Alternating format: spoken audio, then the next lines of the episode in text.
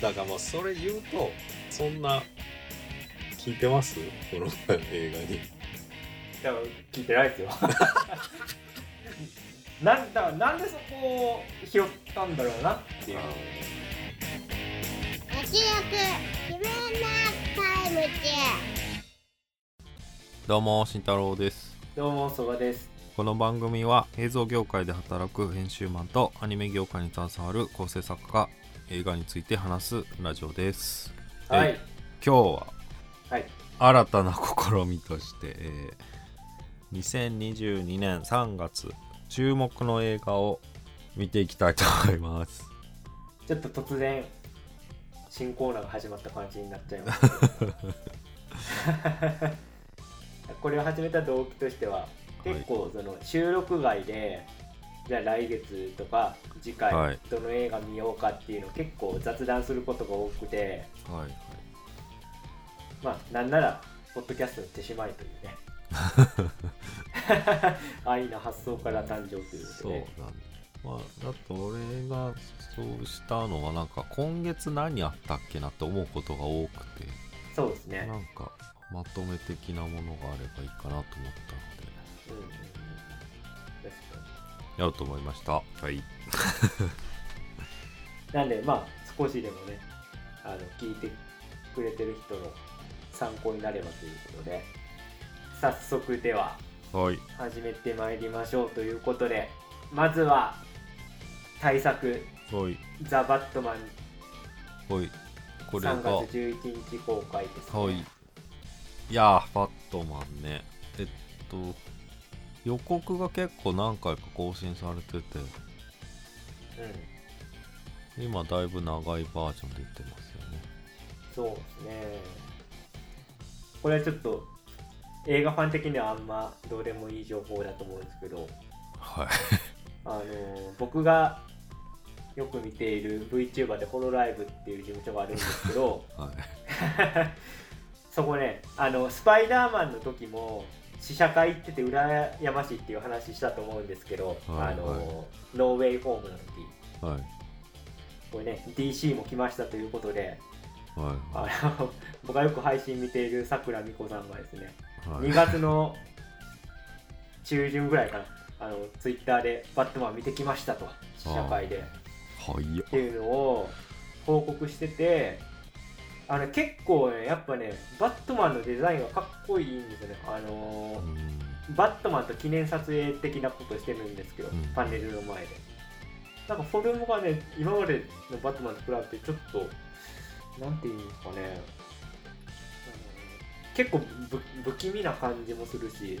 えー、なんていうかあのダークナイトシリーズの時のバットマンってかなりマッチョな感じしませんマッチョですねムキムキみたいな感じだったんですけどそれと比べるとちょっと若干線が細いのかなっていうか、うーん。なるほどね。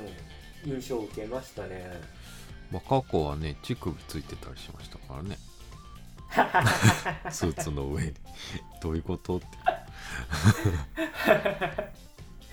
確かにね、まあ監督の好みだったんですけどうん、ミスターフリーズかなあれはティム・バートン版は敵がペンギンとかですからね。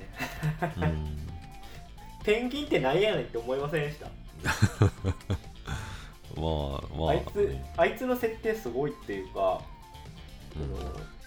うん。赤ちゃんとして生まれてきた姿が醜すぎて下水道に捨てられるってそんな悲しいことあります？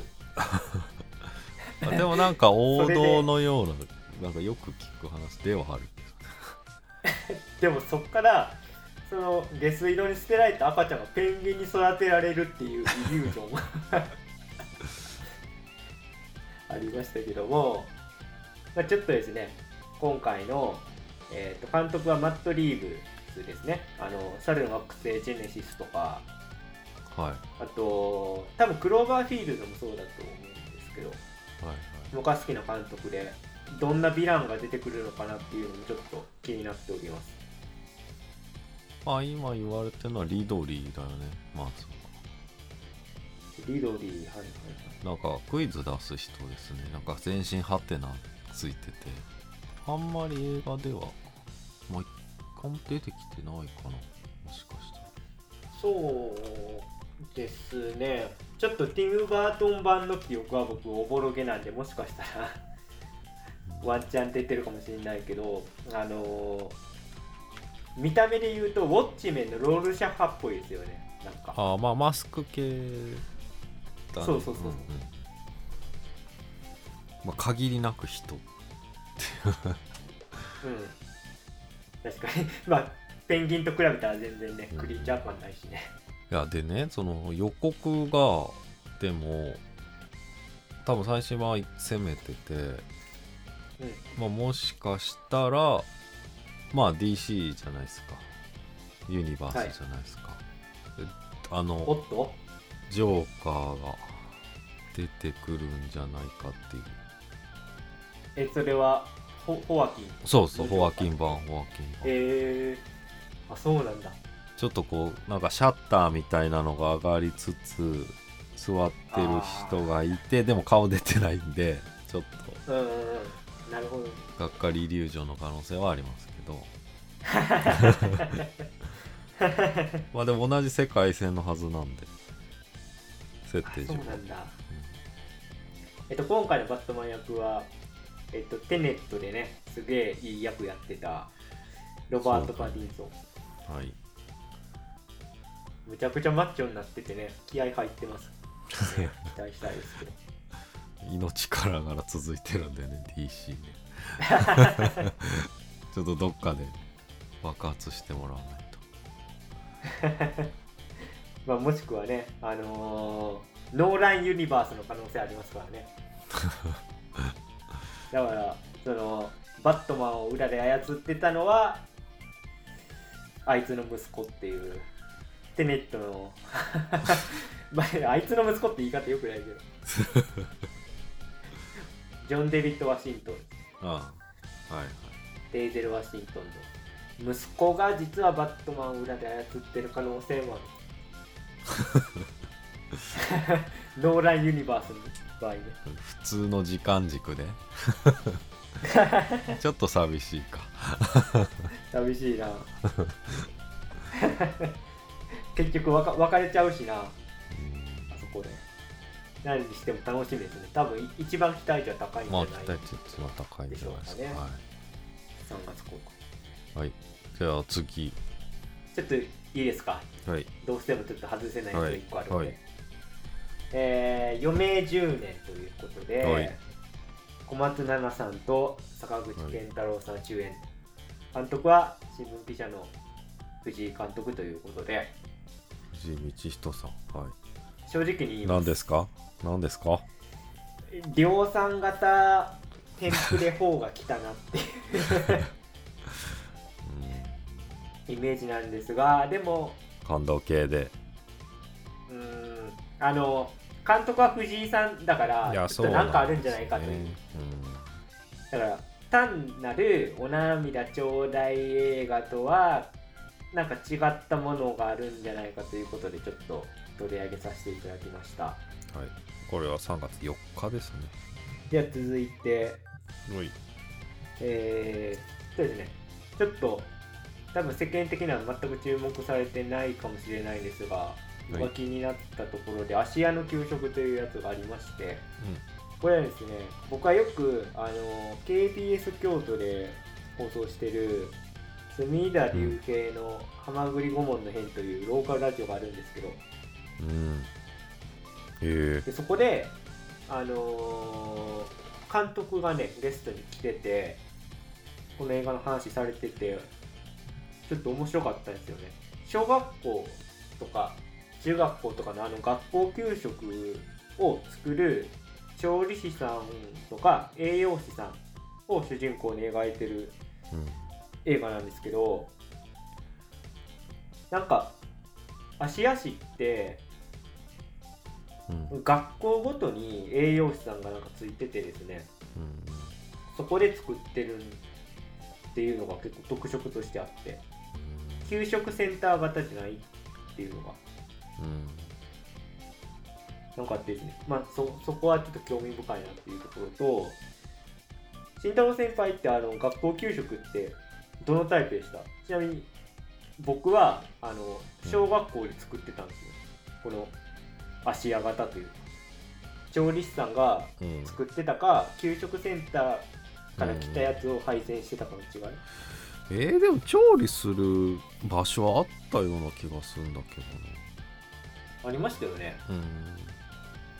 でも結構そのこの映画に対する反応とか見てると全国的にそれは珍しいらしいですね今。のご時世、えほとんどが給食センター型というかー、うん。っていうちょっと一風変わった職業もの映画として。まあでも結構全国的に見直されてる点ではあるよね。なんか足立区とかも給食美味しいですよみたいなのがやってたりするよね。あーはいはいはい。なるほど。うん社会派ってことですねじゃあこれ、ちょっと社会派うん。ですね。で続きまして、えーこちらは一風変わって対策となっておりますドラえもんのび太のリトルスター・ウォーズ。どうや。これ多分2回目とかですよね。昔ありましたもんね。ああリトルスター・ウォーズね。子供の頃うん。それはありました、まあただ 85年なので。生まれてちょっと子供の頃ではないです。まあちょっとぼやかしときますけどはい。なるほどね。それの一応リメイクなんですね。そこああ脚本があれですね。この番組でも取り上げた「サイダーのように言葉が湧き上がる」のうん。うん佐藤大さんという。大御所が入ってますね。ドラえもんどこなんですかね。結構なんか数字落としてるっていう話は聞きますけどね。あーはいはい。コロナの影響で。まあコロナはね南極大冒険みたいな前のやつはでも内容的には良かったっていうのも聞きますけどね。まあでも外さなさそうな感じは脚本家で、うん。そうですね。でずっと今年は公共的に復活するのかどうかは注目ということで、今月か。まあね一応日本のアニメの対策といえばコナンかドラえもんっていうところがあるんで気になるタイトルではありますね。はい。でですね、まあ、ちょっとドラえもんとの流れでいくとあれアニメなのかなと思われるかもしれないんですが、はい。映画「おそ松さん」ということでこちらは 実写映画作品となっております。えそのドラえもんとのつながりっていうと。まあ時はそうですよ、ね、藤子先生と赤塚先生と。いうことでそういうことですね。実写かーって感じですけど。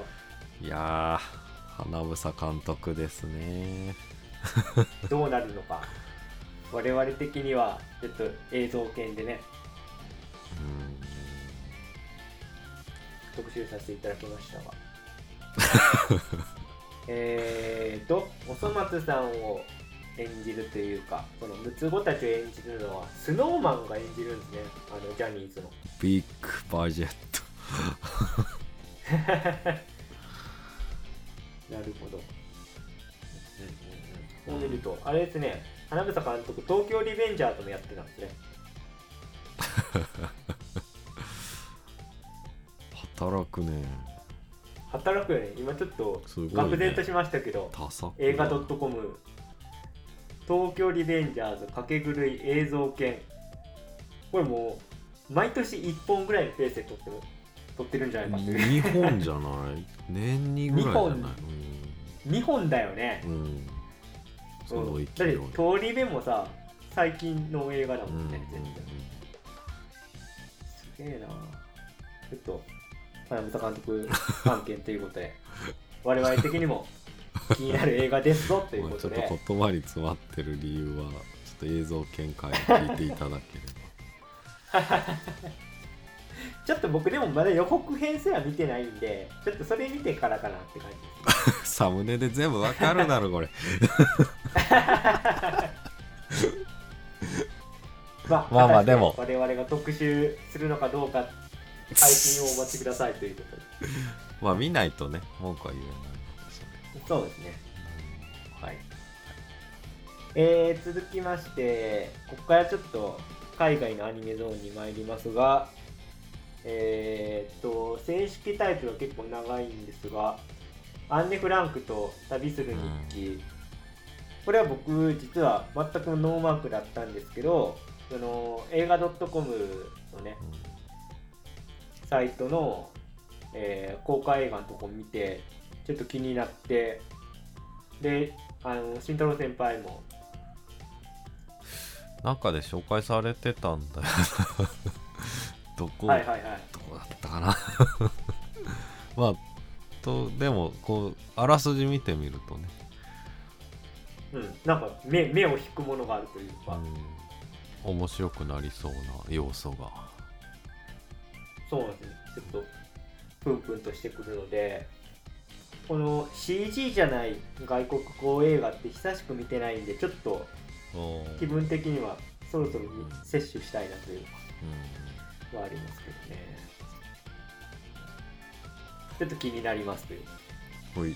え続きまして今度はあのーもう海外アニメーションの中ではビッグタイトルにもはやなってきましたけども「シングネクストステージ」ということで、まあ、シングの続編なんですけど結構飽きましたね。シングって。たよね、そうっすよね。今回どうなんだろうな。あの1作目のシングはご覧になりましたか？うん、はい。見ました。僕正直あの ながら見。あら。ちょっと片手まで見見たんですけどまあ良かったですよね。片手まで言うのもなんですけど。ながら見で言うのもなんですけどね。曲も良かったし。なんかちょっとでもなんかえディズニーとかと比べたら俗っぽいっていうか口が悪かったりねちょっとそういうところでちょっと叩かれてたりとか、まあその行動どうなんだってあ言われてたり、うんえ結構ー、そうこのあんまり気を使いすぎないっていうか、まあ、よく言えばうんうんうんうん。イルミネーションですね。ミニオンズあペペットとか。あそうそうそう。そっちでしたね。まあ確かに。確かにそのじゃああのーなんていうかギャグのと、うん。エッジの効いた感じっていうのはミニオンズっぽいね。そう言われる。とあまあ、あと時期的に昔ズートピアとややこしいっていうのが。いやーみんななんか動物映画多かったよあそこ。動物の時期ね、だね。とにかく。うん、でほ細田さんもなんか撮ってたしね動物系のやつね。どっちか忘れたけど化け物の子とかあそこのラインでしたよね。なんかでも新キャラがちょっと年取った感じでなんかワンスアゲイン的なことなのかなっていう、まあ妄想だけが膨らみ確かに、まあ、これもちょっとなんか気になる続編ものではあります、はい。えー、次。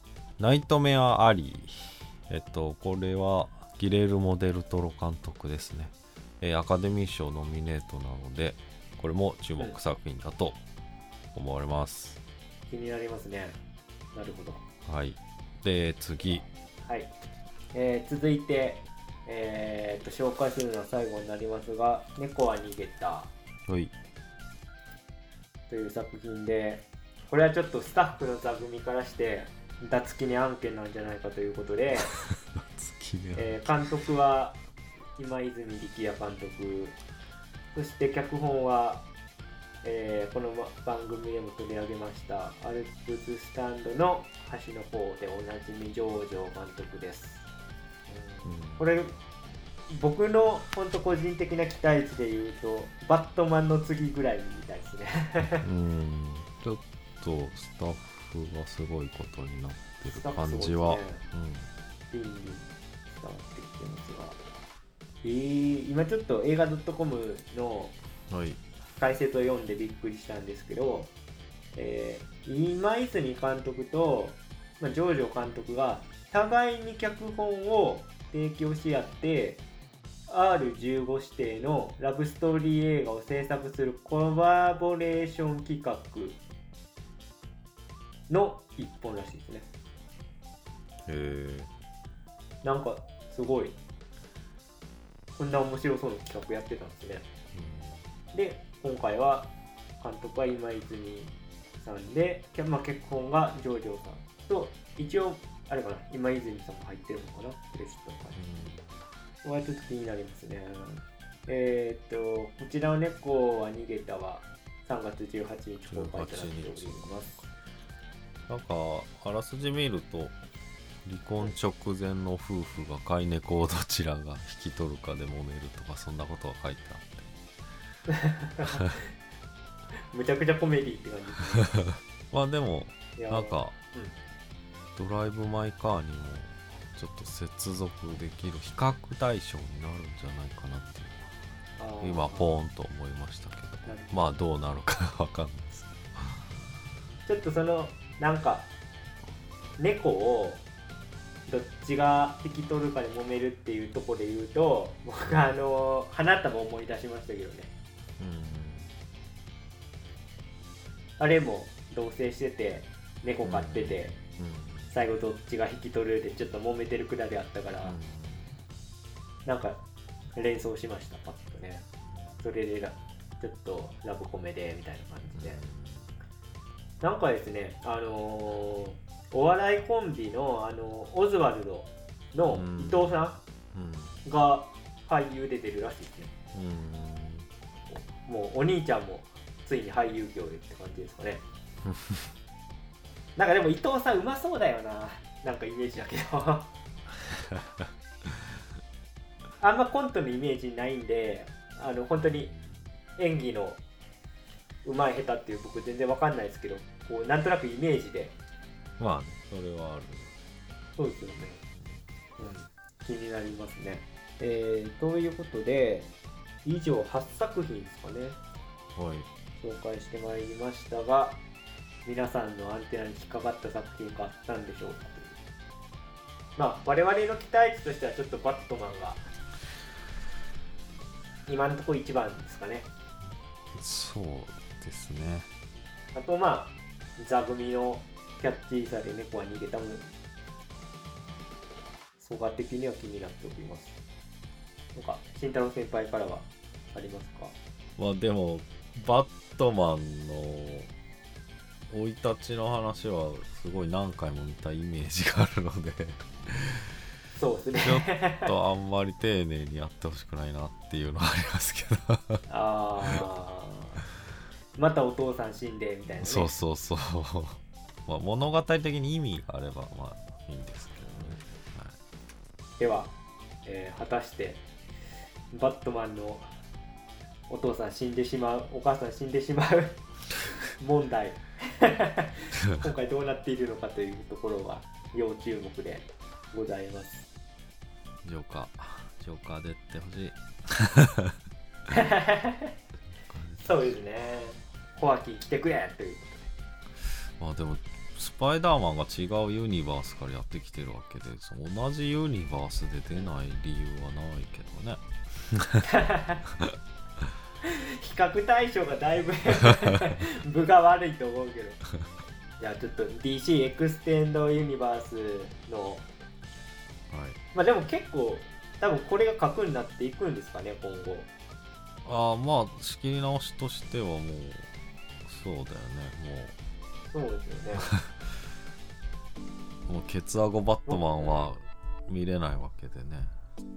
ベン・アフーブ結構好きだったんですけどね 悪くはなかった悪くなかったよね、ちょっと新しいバットマンロバート・バディンソン公演に期待ということで。